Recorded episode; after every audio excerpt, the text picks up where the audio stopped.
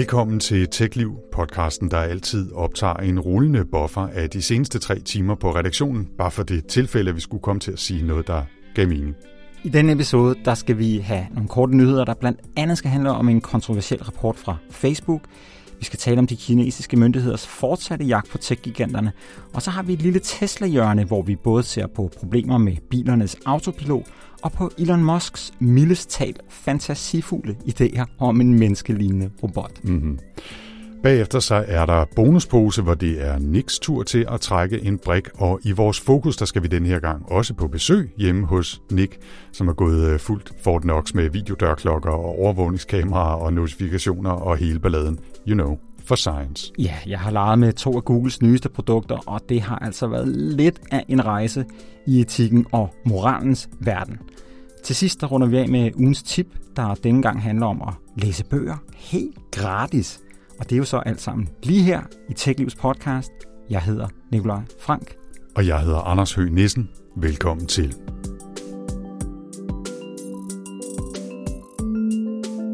Nå, vi lægger ud med en opfølger i den her øh, omgang, og jeg bliver nødt til at advare om, at det godt kan gå hen og blive en meget lang omgang, men vi skal forsøge at fatte os i, i relativ korthed. Nick, vil du lægge ud med et siden sidst på iOS 15 betaens op- og nedtur? Ja, det vil jeg. Fordi jeg nævnte jo i sidste episode, at jeg har brugt noget af min sommer på at teste iOS 15 beta-udgaven. Og der nævnte jeg specifikt den opdaterede Safari-browser, hvor adresse og søgefeltet var blevet rykket til bunden, hvor det ligesom sådan flød rundt oven på brugerfladen. Og det var et håbløst koncept. Øh, sådan har jeg selv oplevet det. Det er der mange andre, der har oplevet, og de har brokket sig. Alle de andre, jeg har kun brokket mig til dig og til jer, der sidder og lytter derude. Alle de andre har brokket sig på nettet, ikke? på Twitter. Og det virker til, at Apple de faktisk har lyttet. Fordi i den nyeste opdatering af iOS 15, betaen vil at mærke, der kan man nu selv vælge, om adressefeltet skal placeres øverst eller nederst. Men det flyder ikke længere. Det vil sige, at det kommer ikke længere i vejen for brugerfladen. Altså det ligger enten over den hjemmeside, du kigger på, eller nedenunder. Og det er rigtig meget bedre. Jeg kan tilføje, at jeg rent faktisk har valgt, at øh, feltet ligger i bunden, mm-hmm. fordi det er faktisk nemmere at nå, når det ligger dernede. Men øh, mm. nu må vi se, om, om jeg ændrer mening på et tidspunkt. I forhold til de der flydende felter eller flydende knapper, øh, så er det ikke noget, de helt har opgivet. Jeg kan sige, at jeg kører betaen på min iPad, og der er stadigvæk, der har aldrig været det der søgefelt, det har altid ligget i toppen i browseren på iPad'en, men der er stadigvæk nogle små knapper, øh, som handler om, om man vil bruge stemmeinput eller tastatur osv. Og, og det ligger altså også en gang mellem og flyder rundt oven på send-knapper til formularer, som ligger på hjemmesiden nedenunder. Og så kan man sådan dragge den over og flytte den, men det er skide besværligt og ekstremt irriterende, så de har ikke helt opgivet tanken om de der mærkelige flydende øh, småting der. Nej, nu må vi se. Altså, der er jo stadigvæk øh, nogle uger at løbe på, så det kan være, at de når at fjerne det eller genintroducere det andet. 100. Hvem ved. Mm. Men der er altså i det hele taget flere af de her nyheder, som de sådan meget højt profilerede præsenteret der tilbage i juni måned, som simpelthen ikke når at blive færdige til den officielle udgave kommer til september. Okay. Det drejer sig blandt andet om den funktion, der hedder SharePlay. Det var det, de startede hele præsentationen med at vise den her måde, hvorpå vi kan lytte til musik sammen, eller se en tv-serie sammen, mens vi ligesom øh, sidder i hver vores øh, verden, var jeg ved at sige, hvad det er over FaceTime. Ja, over FaceTime, ja. Lige præcis, ikke? Mm. Den når altså ikke at blive klar den der funktion, hvor man kan give tilladelse til, at ens øh, nærmeste kan få adgang til ens data, når man dør, den når heller ikke at blive klar. Og det gælder formentlig også det, som hedder Universal Control. Det var den her helt store tech-demo, der blev lavet af, hvordan du kan trække øh, tekster og billeder fra din iPad direkte over på din Mac og videre over på en ny Mac osv. Den har slet ikke været øh, synlig i nogle af betaerne indtil videre, så den når det næppe heller. Så jeg tror, at der kommer nogle nye features, men mange af dem, de kommer sådan drøbende i løbet af det næste års tid. Mm.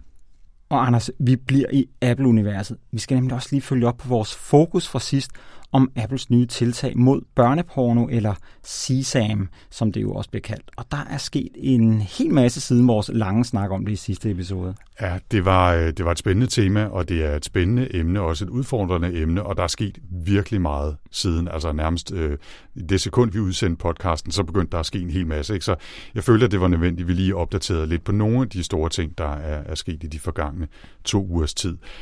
Hvis man lige skal opfriske historien, så handler det meget kort fortalt om, at Apple jo i iOS 15 introducerer en scanning af de fotos, man uploader til iCloud i jagten på børneporno.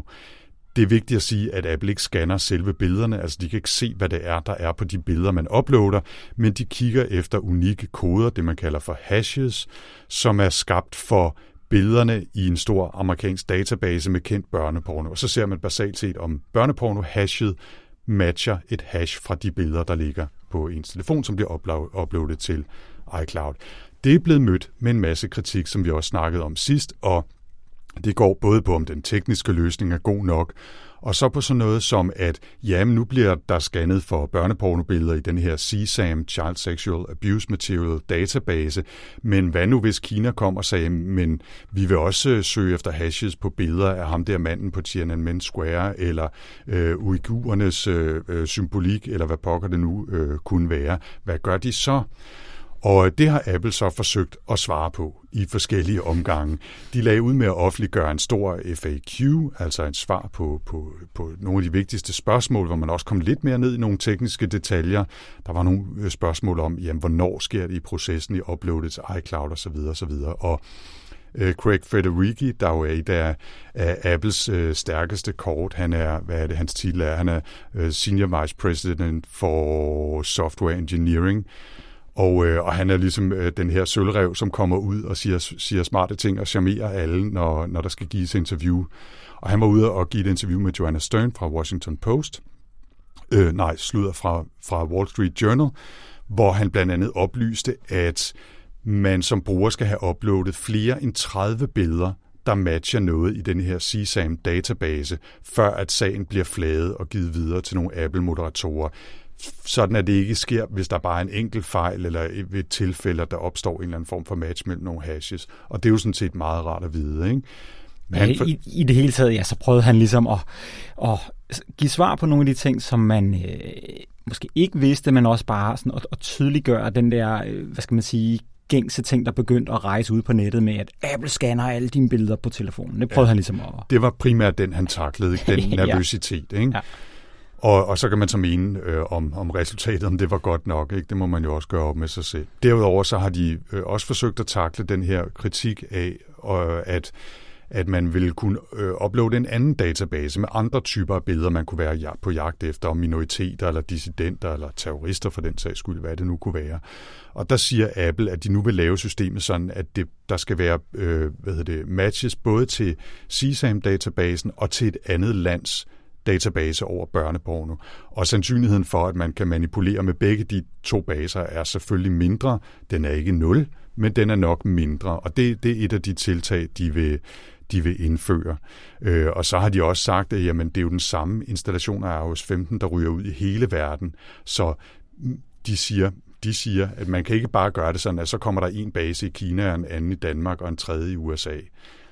Ja, måske. Det har jeg ikke teknisk indsigt til at vide, men det er i hvert fald det, de siger. Under alle omstændigheder, så er det altså klart, at der stadigvæk er nogle usikkerhedsmomenter her, øh, både på, hvad Apple rent faktisk har tænkt sig at gøre, og om det kommer til at virke efter hensigten, og om det vil kunne manipuleres.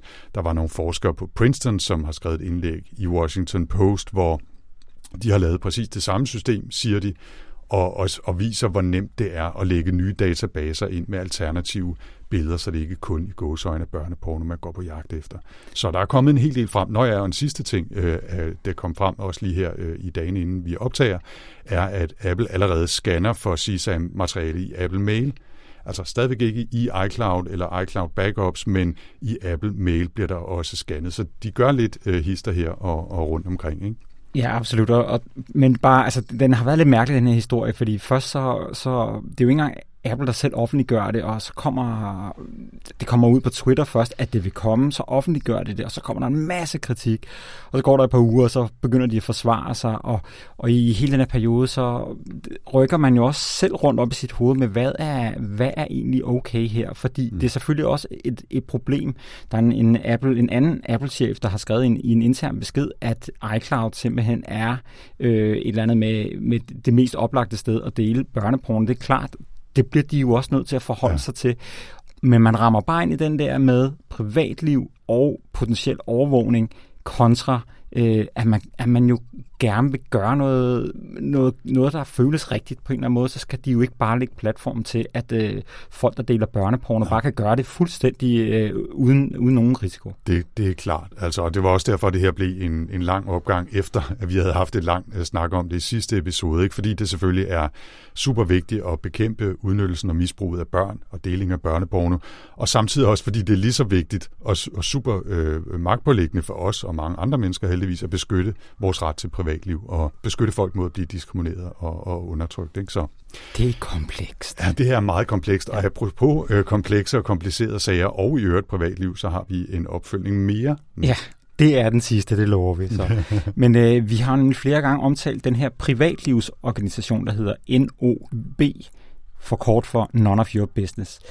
De har lavet sådan et projekt, som vi har omtalt, hvor at de vil prøve at få firmaer til at overholde GDPR-reglerne, for der er jo ekstremt mange firmaer derude, der har cookiebokse, hvor de stadigvæk prøver at snyde folk til at sige ja til cookies på alle mulige lederkanter. Dem er der mange af. Ja. Det, de har gjort, er, at de har jo sendt ud forløbet til 500 firmaer øh, et øh, brev, hvor der står, I overtræder den her lovgivning, det er det og det og det og det, I skal rette. Og hvis I ikke gør det inden for 30 dage, så kan I se den her klade til en øh, anmeldelse til det lokale datatilsyn, som vi har tænkt os at sende ind. Og øh, nu er der jo så gået øh, mere end 30 dage, og de har så været ude og offentliggøre, hvad der er sket på de her 30 dage.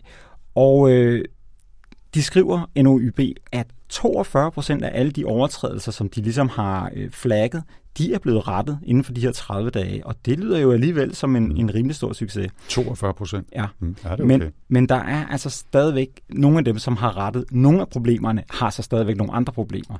Så der er altså 82 procent af de her 500 firmaer, som øh, stadigvæk overtræder reglerne, og som altså nu bliver anmeldt til det lokale datatilsyn. Så så må vi se, hvad der kommer til at ske. Men øh, et eller andet er der, der kommet ud af det, og det er et meget sjovt øh, projekt. Det er meget sjovt, når sådan en lille organisation prøver at, at gøre noget på en øh, sådan en lidt anderledes måde. Mm.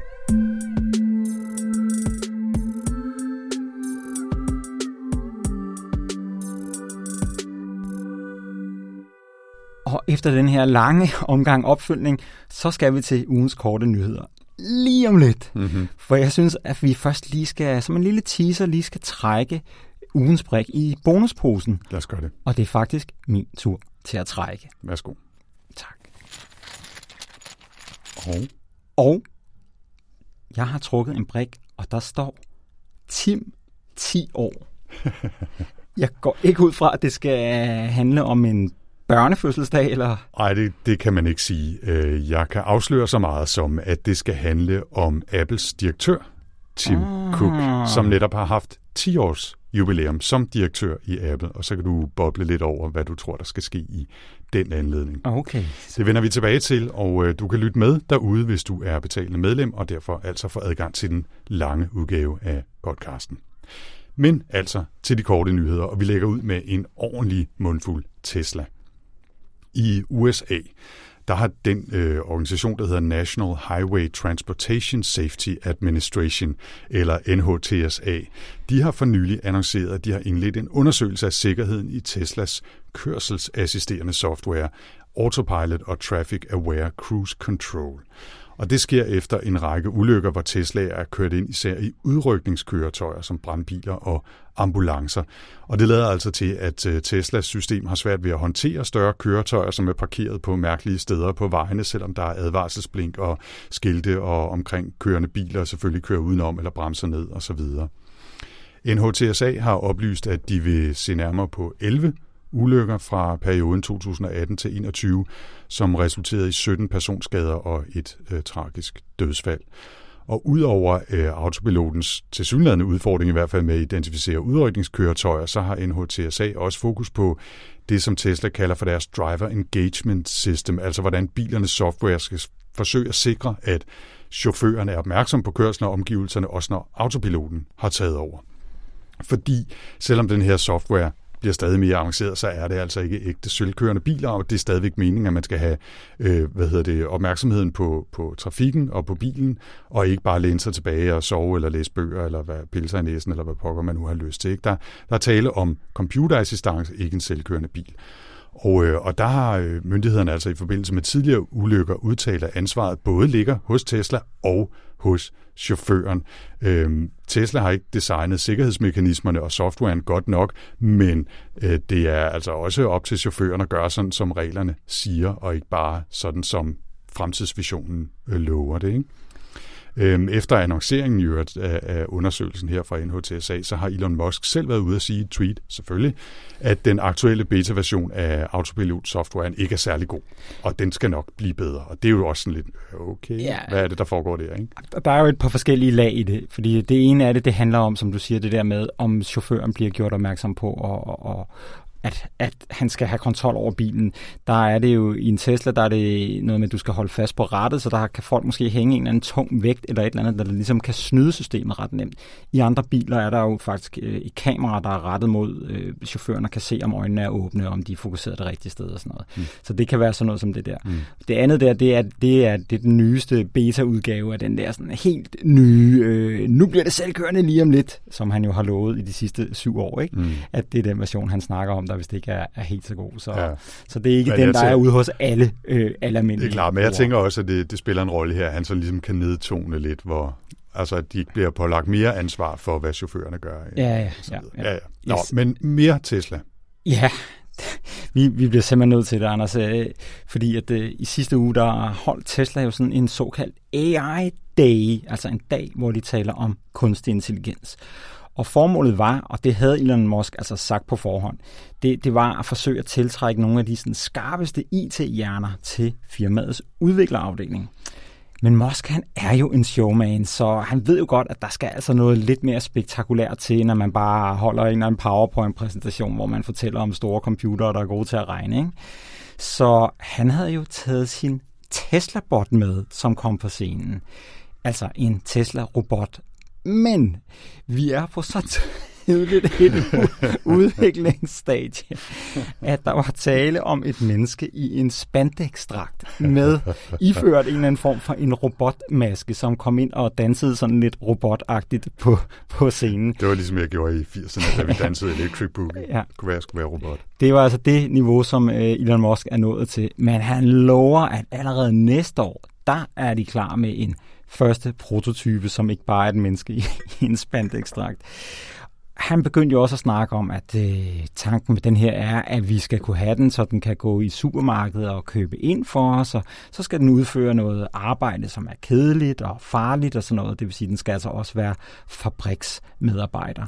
Og der havde han jo også lige den her med, at øh, og når de så ligesom overtager arbejdet for menneskerne der, så skal mennesker have borgerløn og sådan noget. Så han sad bare og kørte ud af en Elon Musk-tangent øh, fuldstændig, som, som man kender det. Ikke? Mm-hmm. Og han, han gik også lidt mere i detaljer, fordi at øh, en del af den teknologi, der skal være inde i robotten, det er faktisk den, som er i, de, i Teslas biler, fordi han, han kaldte jo det skal nok blive sikkert. Tesla-bilerne for semisansende robotter på hjul. Øh, der er flere eksperter, der allerede har skudt Musks tanker godt og grundigt ned. De har i hvert fald klargjort, at det er fuldstændig usandsynligt, at noget firma vil kunne udvikle en menneskelignende robot, som går i supermarkedet for os inden for en meget, meget lang overrække. Mm.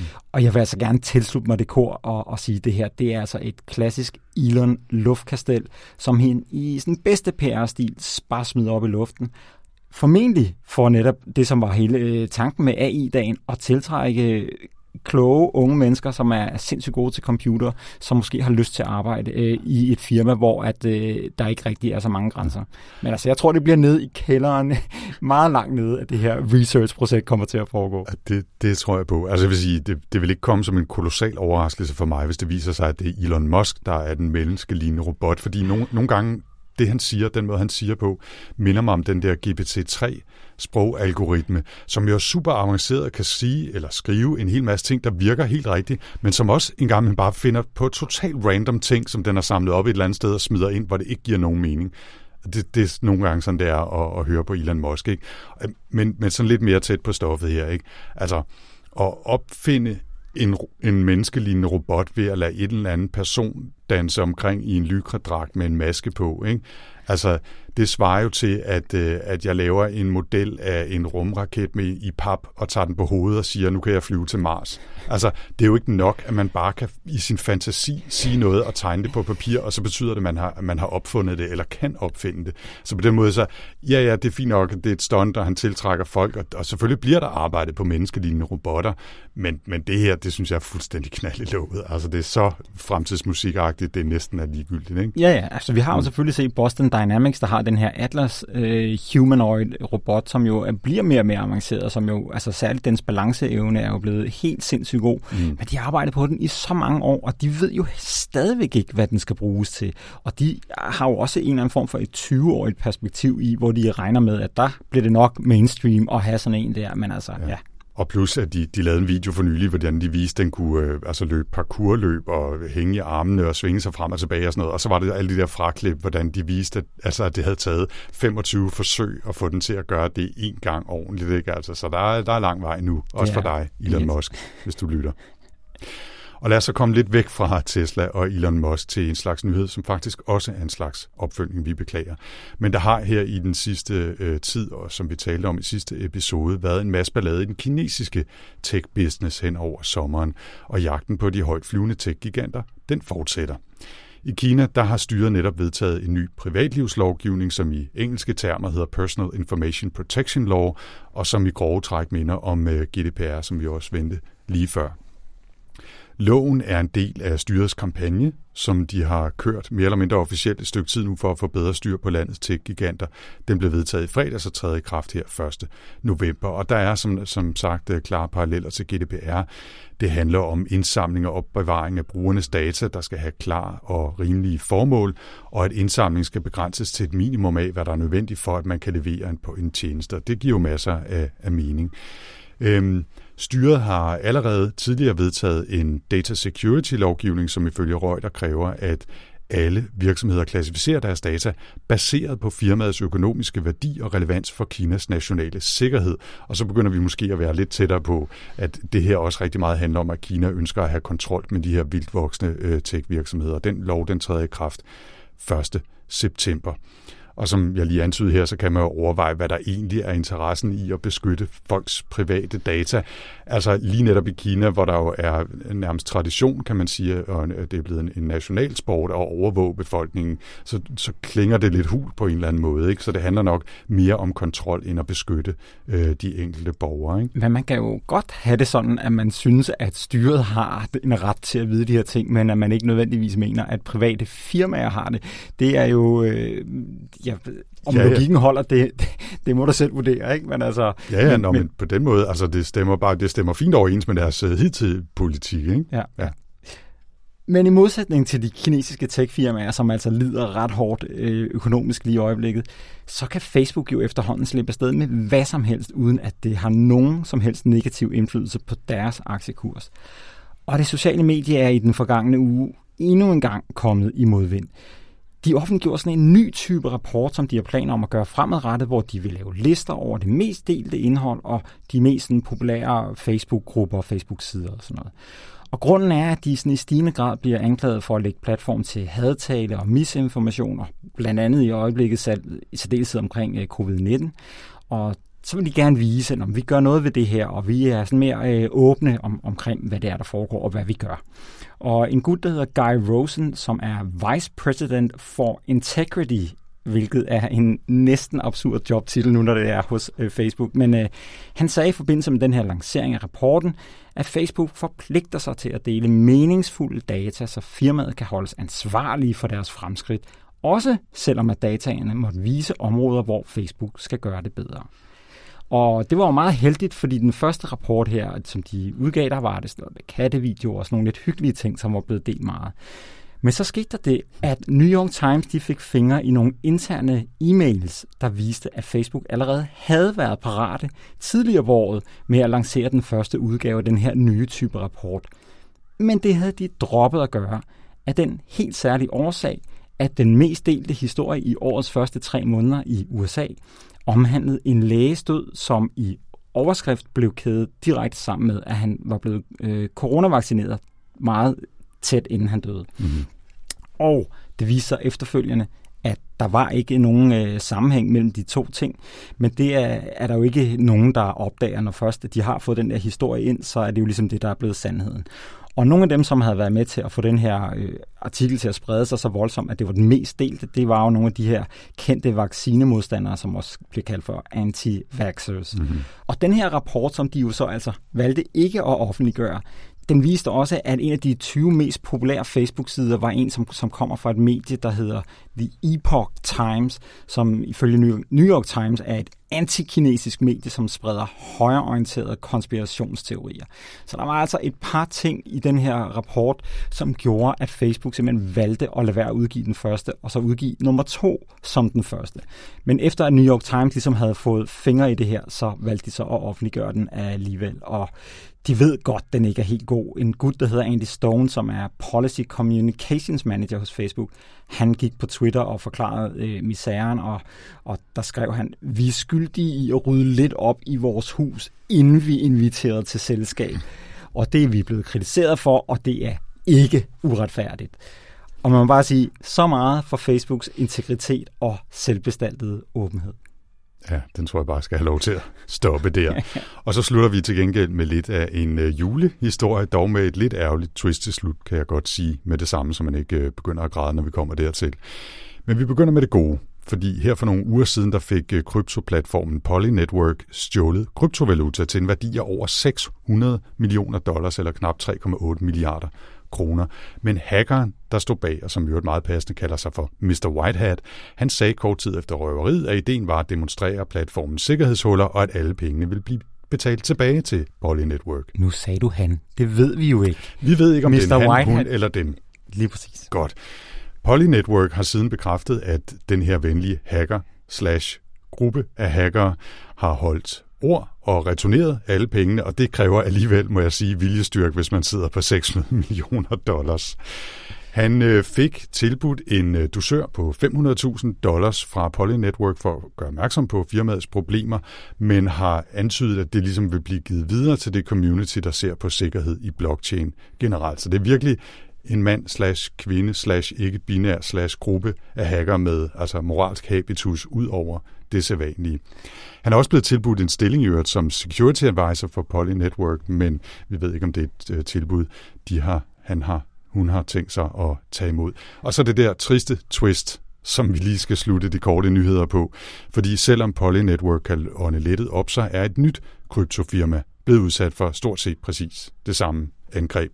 Den japanske kryptovalutabørs, der hedder Liquid, har for nogle dage siden i et lignende hack mistet kryptoværdier for omkring 97 millioner dollars. De må så bare håbe, at deres hacker er lige så venlig som Mr. Whitehat.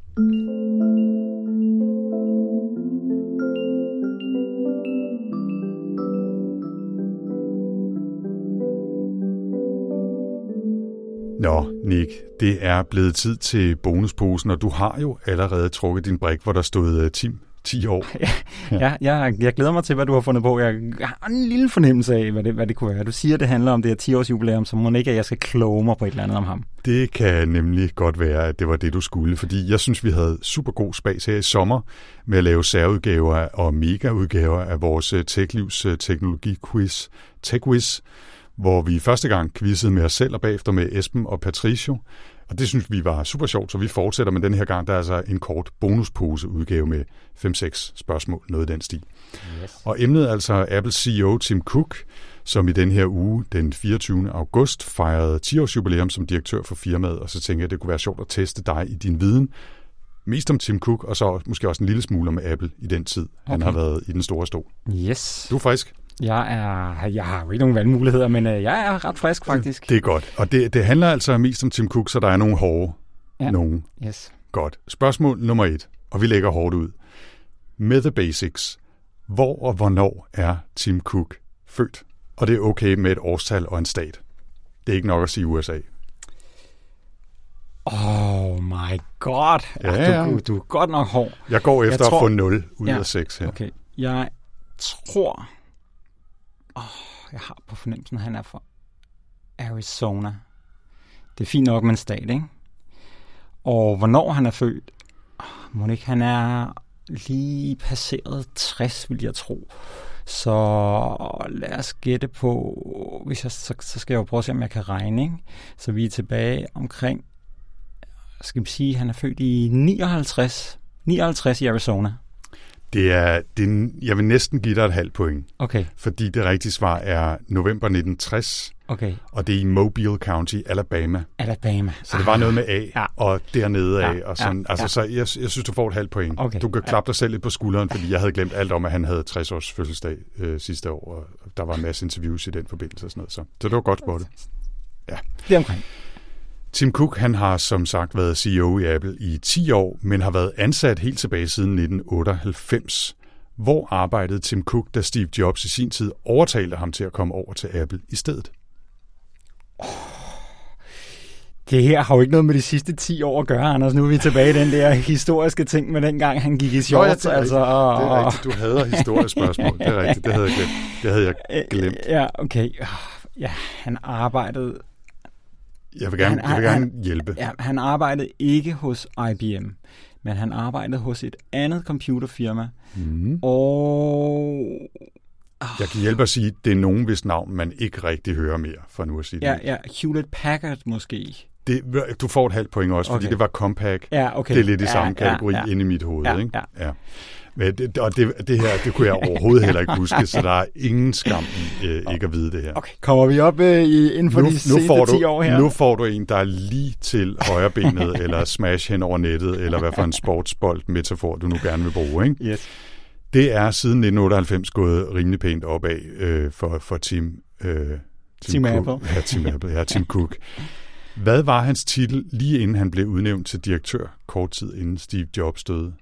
Jeg, jeg havde glemt, at det lige kom det her spørgsmål med os. Det er næste gang, der ja. er til Smash. Ja, okay. Ja. Øh, Så hvad var hans titel øh, lige inden han blev CEO? Øh, han har jo nok været... Øh, det hedder vel COO. Han er... Han, han, yes. Det hedder nemlig COO, Chief ja. Operating Officer. yes. Ved du også, hvad han var før det? Øh, nej, men jeg ved godt, hvad det var, som gjorde, at han, at han øh, fik så høj en stjerne. Det var, at han virkelig, virkelig, virkelig fik styr på, den der, øh, på hele den der produktion i Kina, så man ikke ender med at brænde inde med to millioner devices, som man ikke kan sælge, eller man omvendt simpelthen har produceret alt for lidt, så der ikke, ikke er nok til dem, der, der gerne vil efterspørge Mm. det. Der har han været simpelthen en verdensmester i, at der er lige præcis det antal iPhones, der skal bruges. Hans øh, titel var Senior Vice President for Worldwide Operations, og det er lige præcis det, du beskriver der. Mm-hmm. Så der får du et øh, bonuspoint der, og hvis min hovedregning ellers holder, så er du op på tre point alt i alt med de der to første halve, du fik. Tim Cook har i de senere år været ret åben om sit privatliv, og han sprang ud som øh, homoseksuel. Men hvornår var det? Jeg har lyst til at sige 2015, så det siger jeg. Ja, det var 14. Ah. Du får. Nej, nej, jeg behøver ikke. Det, nej, nej. Det var tæt på. Ja. Okay. Under præsident Trumps tid i det hvide hus, der besøgte Tim Cook flere gange The Donald. Men hvilket navn brugte Donald Trump om Tim Cook, i hvert fald ved et særligt besøg? Der har vi været, ja. Tim Apple. Det er lige præcis ja. rigtigt. så der var et point mere, så det var så tre et halvt. Det har jeg glemt alt om. Det er også lige meget. Det er ikke så vigtigt. Nå, sidste spørgsmål, Yes. som handler om Apple under Tim Cooks ledelse, fordi det er jo et af verdens absolut største og mest værdifulde firmaer, og det er vokset virkelig meget med Tim Cook i direktørstolen. For nu bare at tage et tal.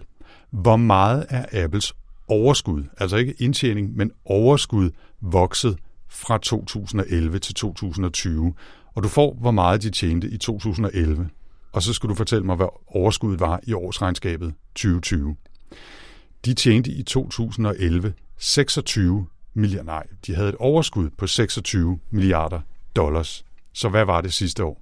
Ja, altså nu, i stedet for bare at stå og være sådan helt utrolig klog, så bliver jeg nok nødt til at sige, at den eneste artikel, jeg har læst om Tim Cooks 10-års jubilæum, der havde de faktisk den her liste. Så, så nu bliver det faktisk lidt pinligt, hvis jeg så ikke kan huske det, men mm. jeg synes, at det var noget, der mindede om 111 milliarder dollars. Og måske var det 121. Ja, det, er- jeg tror, at det har været et indtægtstal og ikke Okay. et uh, profittal, Okay. fordi overskuddet var 57. 57. Ja, vokset Okay. fra 26 til 57 okay. milliarder dollars okay. i overskud. Okay. Øhm, og der har nemlig været lidt forskellige tal, og der var nogen, der har sammenlignet quarters i stedet for hele årsregnskab og sådan noget. Hvis man udvælger de rigtige quarters, så er Apples indtægter i nogen sammenhæng vokset med over fire, altså fire gange Øh, her er det bare i gåsøjne fordoblet. Ja. Så der, der var mange tal og sådan Det var den, men, den der firedobling, ja. som jeg så en liste over. Men så. i hvert fald så er der ingen tvivl om, at, øh, at det går godt. det, det går godt. Han, man, man må bare sige, for lige at lægge det ned der, at han har jo været en øh, udpræget succes. Øh, han, de første par år, hvor han var der, der var det, at, at, at den der historie begyndte at rejse om, at Apple ikke kunne innovere mere, efter Steve Jobs var død. Og, øh, og, og, og det resulterede ligesom i, var det i 2013, hvor de præsenterede den første Mac Pro, hvor Phil Schiller siger, can't innovate my ass på scenen, mm-hmm. ikke også? Mm. Fordi at det, det kunne de i hvert fald godt stadigvæk. Det var så det mest kiksede produkt, de har lanceret de sidste 10 år, men senere er de jo kommet efter det med uger og AirPods og services. Og, og tjenester, ikke? Ja. Altså services. Og så er der selvfølgelig også en masse uheldige sager. Vi har lige været øh, igennem en, en aktuel en af dem, ikke? men der er også hele App Store-sagen og privacy generelt og skatteforhold og tusind andre ting, så det er ikke fordi det bare er idel lykke det hele, men, øh, men der er ikke nogen tvivl om, at Tim Cook i hvert fald ikke har kørt Apple i sænk i den tid, han har siddet i stolen. Nej, nu må se, hvor mange år han bliver siddende. Og Nick, øh, tusind tak for din indsats. Det gik uh, ganske udmærket, synes ja, jeg. Det gik anstændigt, uh, også selvom jeg lagde virkelig, virkelig hårdt ud. Ja, det jeg, synes, jeg synes, du samlede godt op på det. Yes. Så tak for indsatsen. Ja, tak for spørgsmålene. Og så er der heller ikke mere i denne omgang af Bonusposen.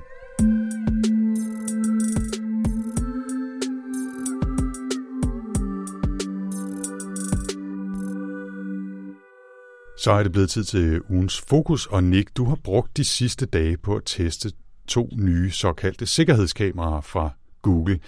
Videodørklokken, som hedder Nest Doorbell, og så det mere traditionelle sikkerhedskamera, der hedder Nest Cam.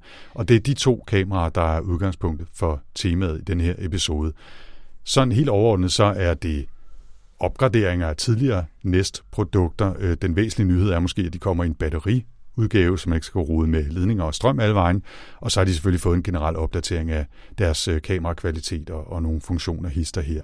Men konceptet er, at kameraerne er en del af ens smarte hjem, og begge kameraer er rimelig avancerede. Men det åbner så måske også med kameraer derhjemme, som sidder og overvåger, også uden for hoveddøren. Det åbner for en diskussion om, handler det om sikkerhed, handler det om overvågning, hvor privatlivet og, og trygheden henne i alt det her. Og det kommer vi til. Men kan du ikke lige starte med de to kameraer, som du altså har haft til test derhjemme et par dage? Ja, jo. Jeg, lad os starte med dørklokken næst doorbell. Altså det er, øh, som du sagde, en videodørklokke. Det vil sige, at det er en dørklokke, hvor du kan ringe på ding dang, så er der et øh, videokamera, og en mikrofon selvfølgelig, det skal der være, og en højtaler. Og det vil sige, at når der er nogen, der ringer på, så får du en øh, besked på din telefon, og så kan du så åbne, altså trykke på den her notifikation, så kan du åbne øh, et, et videofeed derud til, så se hvem der står der, og du kan tale til personen, som jo så kan tale tilbage til dig. Mm. Du kan også, hvis du har sådan en Google Smart højtaler, så kan du også få, få den til at sige sådan, der er nogen foran din hoveddør, når, når, når de ringer på. Øh, og hvis du har sådan et af de der Nest Hub 2, det der Google Smart Display, som, som du også har prøvet ja, tidligere, ja. så kan videofeedet simpelthen bare åbnes automatisk, så man der kan se, hvem det er, der står derude. Okay. Og Nestcam, det er den anden dims, det er på mange måder er det jo det samme device, bare minus ringeklokken. Det er et kamera, som er lavet til, det kan både sidde indendørs og udendørs, hvor du så kan overvåge whatever det nu er, at du, du gerne vil overvåge. De er, og, og hvor sidder dit? Altså det, som jeg har, jeg har, jeg har smidt det ind i stuen, hvor det ligesom også peger ud mod min øh, have. Okay. Øh, men, øh, men altså konceptet med kameraerne er, er, er rimelig ens. De har en bevægelsessensor, som ligesom automatisk optager, når der er nogen, der passerer kameraet. De kan begge to lave ansigtsgenkendelse, som bliver foretaget på selve enheden. Det er ikke noget, der skal op i skyen, og det vil sige, at hvis du har stået ude foran min dør, så kan jeg gå ind på sådan en liste og sige, kender du den her person? Ja, det gør jeg. Det er Anders, og så næste gang du kommer, så kan jeg så... Så bliver jeg skudt. Ja. Så, så, så får jeg at vide, at Anders står foran døren. Ikke? Mm-hmm. Øh, så optagelserne derimod, de bliver ligesom sendt op i Googles Cloud for, at, de kan, at jeg kan se det på min telefon nu, hvor vi står nede i studiet. Øh, så, så der er selvfølgelig nogle, måske nogle privatlivs issues der, men det er ikke sådan, at øh, Google begynder at vise dig reklamer for cola, fordi kameraet har set, at der står en cola på dit øh, sofabord. Altså der, der er ligesom øh, på den måde vandtætte skotter mellem, mm. øh, mellem, mellem reklamedelen og så det her næst øh, smart hjemmes okay. univers. Altså, du har, nu beskriver du, hvad det er, men har allerede taget en lille smule hul på, hvad dine oplevelser er med dem. Altså, øh, du får ikke Coca-Cola-ads, fordi der har stået en cola-dåse øh, derhjemme osv., men, men kan du ikke fortælle lidt mere altså, om, hvordan det har fungeret i de her dage? Fordi jeg synes, det er lidt spændende. Jeg kan ikke lade være med at være nysgerrig på den slags øh, smarte hjem-apps, men er også lidt nervøs. Men hvad, hvad har dine øh, oplevelser været med kamera, notifikationer, opkoblet ja, dørklokker osv.? Altså hvis jeg lige skal tage ja-hatten på, ikke? Mm. bare for lige at starte et sted, så i, i går aftes, der fik jeg en pakke leveret, og der får jeg en notifikation på min telefon, hvor der står pakke øh, leveret, eller pakke foran døren. Og det er jo simpelthen fordi, at kameraet ikke kun kan identificere ansigter og mennesker, det kan også identificere pakker og øh, dyr og biler og sådan noget. Øh, okay. så, så, så det er ligesom lært nogle forskellige ting at, at kende. Og det var selvfølgelig meget smart, at øh, hov, der var et bud, der havde været og levere en pakke ud foran min dør. Mm. Øh, så får jeg en øh, ny notifikation her i morges, hvor der igen står, at der er en pakke. Og så kigger jeg på den der video, og så er det min bedre halvdel, der er gået ud for at smide en papkasse ud i papskrald. Og det er måske sådan øh, lidt mere ærgerligt, ikke? Altså, og det siger jo også noget om, hvor de der klare begrænsninger, der er i den mm. her slags... Øh, teknologi. Altså nu, sagde du, at du vil starte med at tage ja-hatten på. Ikke? Det virker som om, at det er ret hurtigt er blevet til en hmm, eller måske endda en, en nej-hat. Ja, det må man sige, fordi at der er altså bare mange ting ved det her system, som virker helt gak. Okay. Øh, som jeg nævnte, jeg får en notifikation, når øh, kameraet, øh, dørklokken, ser nogen ud foran. Det betyder om morgenen, når vi ligesom går, når, når mine drenge skal i skole, så øh, åbner vi døren, og så får jeg en notifikation, når de går ud af døren, fordi de er gået ud foran kameraet. Okay. Øh, og den kan jo så ikke engang se, hvem det er i forhold til det der, hvis du bruger det der ansigtsgenkendelse, fordi folk har ryggen til. Og når jeg så selv går ud af døren, øh, så vender jeg mig om for at, at låse den, ikke? Altså, og så får jeg en notifikation på min ur om, at jeg selv er blevet spottet ude foran min hoveddør. Ikke? Og det, det kan man simpelthen ikke slå fra, det her? Eller? Øh, så kan, slår du notifikationer fra for, for, for, for dørklokken. Ikke? Altså, okay, okay. Så, så det, er jo, det er jo sådan nogle, øh, det er bare sådan nogle irritationsmomenter, og sådan helt overflødigt. Ikke? Ja. Men øh, langt værre er det jo i virkeligheden, at jeg jo og det er jo det, der skulle være så smart, men jeg kan jo sidde hernede og så kan jeg tage min telefon frem nu, og så kan jeg vise dig, hvad der sker ude foran min hoveddør. Mm. Og det andet kamera, det sidder jo altså inde i stuen, så det kan jeg også åbne herfra. Jeg kan åbne et live feed af, og der kan jeg nu se, hvad der foregår hjemme i min stue. Jeg kan også øh, høre, hvad der sker, for der er jo en øh, mikrofon inde i. Okay. Og det begynder altså at være rimelig grænseoverskridende. Det er lavet sådan systemet, at jeg kan vælge, at jeg ikke vil have notifikationer hjemmefra, altså inden for huset af, når jeg hvad hedder det, er derhjemme, fordi telefonen ligesom ved, at, at jeg er der. Det vil også være meget mærkeligt. Nick er her stadigvæk. Ja, Nick, Nick er ja, der. Ja, Nick, Nick sidder. Ja, ja, ja, Nick er der. Men det, som jeg har oplevet, er, at kameraet optager, når jeg er derhjemme. Jeg kan godt gå ind manuelt og slå det fra inde i appen sige sluk kamera, men det slår altså ikke fra, sådan, så det ikke optager, når jeg er derhjemme. Jeg har fra i morges af 100 optagelser eller et eller andet fra, hvor at øh, jeg selv og min familie passerer det her kamera ind i stuen. Og det er jo på mange måder to- totalt grænseoverskridende. Og det er altså, fordi den optager løbende, hver gang der sker et eller andet, hver gang re- kameraet registrerer en bevægelse, ja. så går den i gang med at optage. Selvfølgelig ja. fordi man skal kunne se, hov, er, er der nogen derhjemme, som ikke skal være der, eller ja. er, der, er der sket en ulykke, hvis man for eksempel har lavet en aftale om, det er okay, du sidder og holder øje med, hvad der sker derhjemme, ja. fordi ja. nogle ældre familiemedlemmer på besøg, eller hvad ved jeg. Ikke? Ja, ja. Ja. Men altså, det er i hvert fald nogle af de ting, hvor, at, ja, hvor det virkelig er begyndt at, at gå op for mig, at der er nogle problemer her. Ikke? Og også bare, at øh, det er så venligt kameraet, at det lyser på sådan en lille grøn lampe, begynder at lyse, når det, når det optager. Så på den måde kan du godt se, at det optager. Og hvis jeg åbner appen for at sidde og være med på en lure af, hvad der fungerer, så blinker den faktisk også.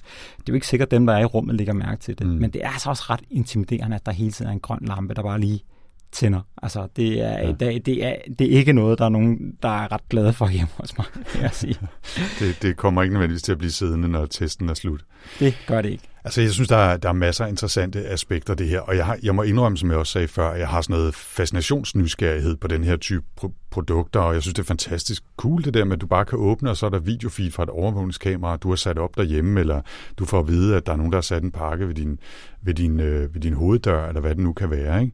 Altså, det er jo fascinerende, at det kan lade sig gøre, det kan, det kan jeg simpelthen ikke lade være med at føle, men der er i hvert fald også mindst to sådan øh, kritiske punkter, hvor jeg bliver lidt bekymret. Ikke? Altså, det ene er sådan relativt produktnært, kan man sige. Altså, er det virkelig nødvendigt, at det skal optage hele tiden, og det kan indstilles bedre til, at du kan vælge, hvad for nogle typer notifikationer du vil have, og at det lader til, at de ikke har tænkt igennem, at man vender ryggen til døren, når man går ud af den, og så får man en notifikation om, at der er nogen ukendte, der er gået ud af din dør. Altså det, er sådan, det burde kunne løses bedre, fordi den ved, du er der, når din telefon er i nærheden, og måske kunne man også identificere din, din øh, hustru og dine børns øh, apparater, hvis de havde nogen, de gik rundt på osv. Altså, der er nogle, og der er sikkert noget, der kan tweakes og tilpasses, så meget af det her kan man justere i software osv.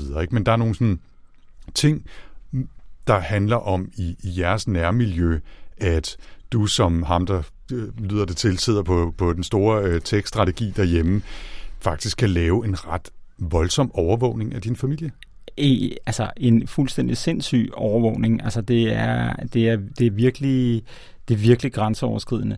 Altså jeg er, jeg er med på, at øh, hvis, hvis jeg havde sat det her system rigtigt op, så skal alle i familien jo have en telefon først og fremmest, og så skal de have den her uh, Google Home app på, hvor, at, hvor den så vil lægge mærke til, hvis der var nogen i husstanden, der var hjemme, så vil jeg ikke få notifikationer om det. Mm. Men den vil stadigvæk, så vidt, jeg har i hvert fald ikke lykkes med at, at, at kunne indstille det anderledes, mm. så vil den stadigvæk optage video, når, når folk er der. Og det, det synes jeg er, er helt, uh, helt ved siden af. Ja. Og også det der med, at man kan åbne det der live video feed, der er altså mange mennesker derude, tror jeg, som godt kunne være fristet af en gang imellem lige at komme til at åbne for det. Eller også så placerer de et inde i børnenes øh, værelse, hvor de lige kan følge med, kan de lige åbne for mikrofonen og høre, hvad der bliver snakket om. Altså, der er så mange faldgrupper i, i, i det her, hvor ja. at, øh, det, altså, jeg, jeg nævnte også i, i, øh, i nyhedsbrevet, altså det der med, at øh, at nogen kan jo også gå på toilettet, og så kan de måske lige høre, hvad deres gæster siger. Mens, altså, du ved, det, ja. det, det er ikke fordi, jeg siger, at alle folk er crazy selvom mange er. Men, øh, men, men, men, men du giver bare folk et, et værktøj, som måske kan være svært at, at kontrollere, ja. og, og jeg synes, jeg forstår godt, at dem, der har udviklet det, har tænkt, oh, kæft, det er en smart funktion, og det virker, og se, at man kan, og alt det der. Men det der med, hvordan det virker i praksis, skaber det sikkerhed, eller skaber det mistillid? Ikke? Ja, altså, ja. det føles mere som overvågning, end det føles som sikkerhed. Det er min oplevelse ja. omkring den måde, som det fungerer nu. Og det er jo ikke så meget nødvendigvis teknologien, det er meget, hvordan det er implementeret. Ja. Altså, der burde være nogle nogle andre grænser sat ind i systemet. Og det er jo virkelig det andet og lidt større perspektiv, som jeg, som jeg synes er interessant i den her sammenhæng, nemlig at, altså, at vi jo risikerer at skabe et samfund, som jeg i hvert fald, så vidt jeg kan læse og høre mig til, allerede øh, findes i ret vid udstrækning, i hvert fald i USA, sikkert også andre steder, hvor rigtig mange mennesker har videokameraer, og hvor det bare bliver mere eller mindre uh, naturligt og delvis accepteret, at hvis du går på gaden i et villakvarter, eller cykler forbi, eller kører forbi, eller i en by, jamen så bliver du filmet på en eller anden måde, og ikke i kæmpe store gåseøjne af officielle, øh, offentlige kameraer, der er blevet sat op ved S-togstationer, eller for at overvåge strøget, som politiet har kontrol med, men af random menneskers øh, overvågningskameraer, de får notifikationer om, måske bare, at du går forbi ude på gaden, uden at bare være i nærheden af deres hus, eller hvad det nu kan være. Og så alt det her personlige, interfamiliære, som, som også er, er en konflikt. Ikke? Og det synes jeg er, er, er problematisk af mange årsager, fordi altså, i min optik så betyder det, at vi altså, i endnu højere grad, end vi har gjort tidligere, i gang med at skabe et samfund, hvor vi ikke har tillid til nogen, og hvor vi forsøger at teknologificere os til tryghed mm-hmm. på en eller anden måde. Ikke? Altså, og, og der er bare så mange ting, som ikke er i orden, og så mange ting, der kan gå gå galt her. Ikke? Og så bliver jeg også lige nødt til at nævne parentetisk, altså at der er jo så også det spørgsmål, der hedder de videoer, som bliver optaget hjemme fra dig, hvordan og øh, hvornår bliver de uploadet og opbevaret og muligvis gennemset af Google, enten bare fordi de skal bruge data til at gøre noget bedre, eller fordi politiet kommer og siger, hey, har I ikke nogen øh, øh, hvad hedder det, videoer fra Valby, eller hvad det nu kan være. Ikke? Ja, men altså, det, ja, det, det, altså der, er mange, der er mange lag i det her. Mm. Jeg kan mærke, at andre gange, nogle gange, når vi taler om Google, og, eller tester deres produkter, så snakker vi meget om det med privatliv, men for mig har det, det har ligesom fået sådan en, en lavere prioritet i forhold til overvågningsperspektivet. Lige præcis det, du snakker om, det der med inde i familien, hvor, hvor voldsomt det faktisk er, når man på den måde kan holde øje med hinanden. Ja. Og det er jo, og det er jo ikke, og det, jeg har slet ikke lyst til, at der overhovedet skal være nogen, som skal være øh, nervøse for, at der er, er andre i familien, der kan gøre det. Eller, altså, der, der er så, alt for mange komplekse ting ind i det her, i forhold til det, som jo, jeg synes også var sjovt at teste, var, når man vil det give mening at have som sådan et uh, alarmsystem, i stedet for sådan et mere klassisk et, der ringer op til en central, eller hvad det måtte være? Uh, så har man ligesom selv kontrol over det og sådan noget, og, og et eller andet sted, så er det her ikke den rigtige løsning. I min verden i hvert fald ikke. Andre folk kan sidde derude og have nogle andre meninger. Det kan også være folk, der bor alene, som, øh, som, hvor at de kan overvåge sig selv. Det er sådan ret uproblematisk, ikke? Altså, mm-hmm. hvor, hvor det ikke spiller så stor en rolle. Men altså, det, jeg, jeg, jeg synes, at det har været super fedt at prøve. Det fungerer ret godt, altså systemet. Det er godt designet, men det, det bringer simpelthen for mange problemer med sig.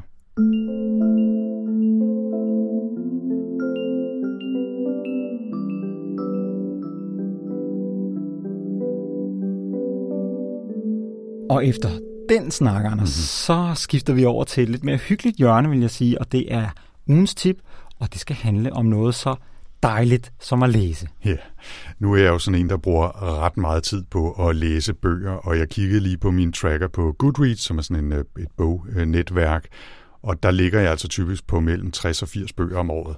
Så, så det, det bliver til nogle stykker, og jeg elsker at læse, sådan er det bare.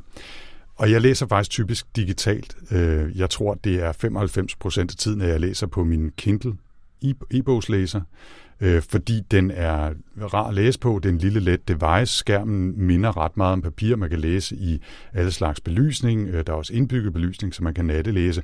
Og så en fed ting ved den er, at der ikke er nogen distraktioner og browser og apps og notifikationer og alt muligt andet. Så jeg kan ikke bare sådan lige, når jeg sidder med den, lige hurtigt tjekke noget på nettet eller altså, et eller andet. hvem der står ude foran hoveddøren, for eksempel. Få, få et feed fra mit overvågningskamera, så jeg, som jeg sidder og kigger på ned på mig selv og sådan noget. Nå. Men i gang imellem, så er der også bøger, jeg bliver nødt til at læse på min iPad, fordi de kun findes for eksempel i Apple Books, eller fordi jeg låner dem i den app, der hedder e-reolen. E-reolen, det er jo den app, man kan bruge til at låne e-bøger og lydbøger fra en lang række danske biblioteker, og så læse dem lige der på sin skærm. Og det er allerede fedt, men det er ikke det, der er mit tip. Jeg har nemlig et bonustip, fordi jeg også godt kan lide at læse mange bøger på engelsk, og især mange fagbøger, og det er sjældent, de kommer på, på dansk, og hvis de gør, så går der tit lang tid. Og det er også en af grundene til, at jeg er så gift, som jeg er Amazons Kindle-univers, fordi så kan man købe dem i deres øh, butik der. Men her for nylig, der tippede min gode ven Jens mig så om en anden app, som hedder Libby. L-I-B-B-Y, som i Library, Libby. Og den er altså virkelig hurtigt blevet en favorit på, på mine devices. Det er en app, som giver adgang til amerikanske bibliotekers lånesystem for e-bøger og lydbøger, men via e-reolen, hvor jeg allerede har en konto og et login, fordi jeg bruger den danske app. Så de har simpelthen lavet et internationalt samarbejde, så jeg kan logge ind med min danske e-reol-konto, og så få adgang til Libby, og så browse mig igennem alle de tusinder og atter tusinder af bøger, som findes til udlån som e-bøger eller lydbøger på amerikanske biblioteker. Det er jo smart. Det er nemlig super smart, og det fungerer rigtig fint. Det er en okay app at, at læse i. Det er nemt at kigge igennem listerne af bøger og vælge, om den her vil jeg gerne sætte på, på reservation, øh, og den her vil jeg gerne låne med det samme, og så videre. Det kunne godt være, at der kunne være plads til lidt flere indstillinger med nye skrifttyper, og det vil også være rart, hvis man, når man highlighter noget og markerer et citat, hvis man kunne dele det nemt. Øh, det kan man ikke her, men så må man gøre det manuelt, ikke? Og når man læser skønlitteratur, så er det, så er det sjældent, man sådan rigtig har behov for at dele. Ikke? Så, så det er ikke en perfekt app, men det er en ret god app. Så hvis du gerne vil kigge på hylderne i de amerikanske biblioteker, så prøv den app, der hedder Libby, og den findes både på Android og iOS. Og så er det jo meget smart at de her danske biblioteker at lave sådan en udveksling.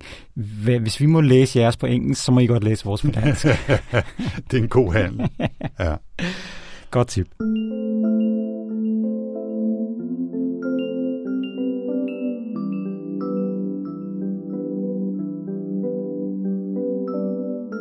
Og med det er vi nået slutningen af denne episode af TechLiv. Det er vi nemlig. Og vi vil blive virkelig glade, hvis du vil sprede ordet til alle de tekniske folk, som du kender derude. Og skriv endelig til os, hvis du har kommentarer eller spørgsmål, enten på Twitter eller ved at trykke reply på et af de nyhedsbreve, som vi sender til dig. Tilbage er der bare at sige, at øh, TechLiv-podcasten vender tilbage igen om 14 dage, lige her i din afspiller. Jeg hedder Nikolaj Frank. Og jeg hedder Anders Høgh Nissen. Vi høres ved. Tak for denne gang.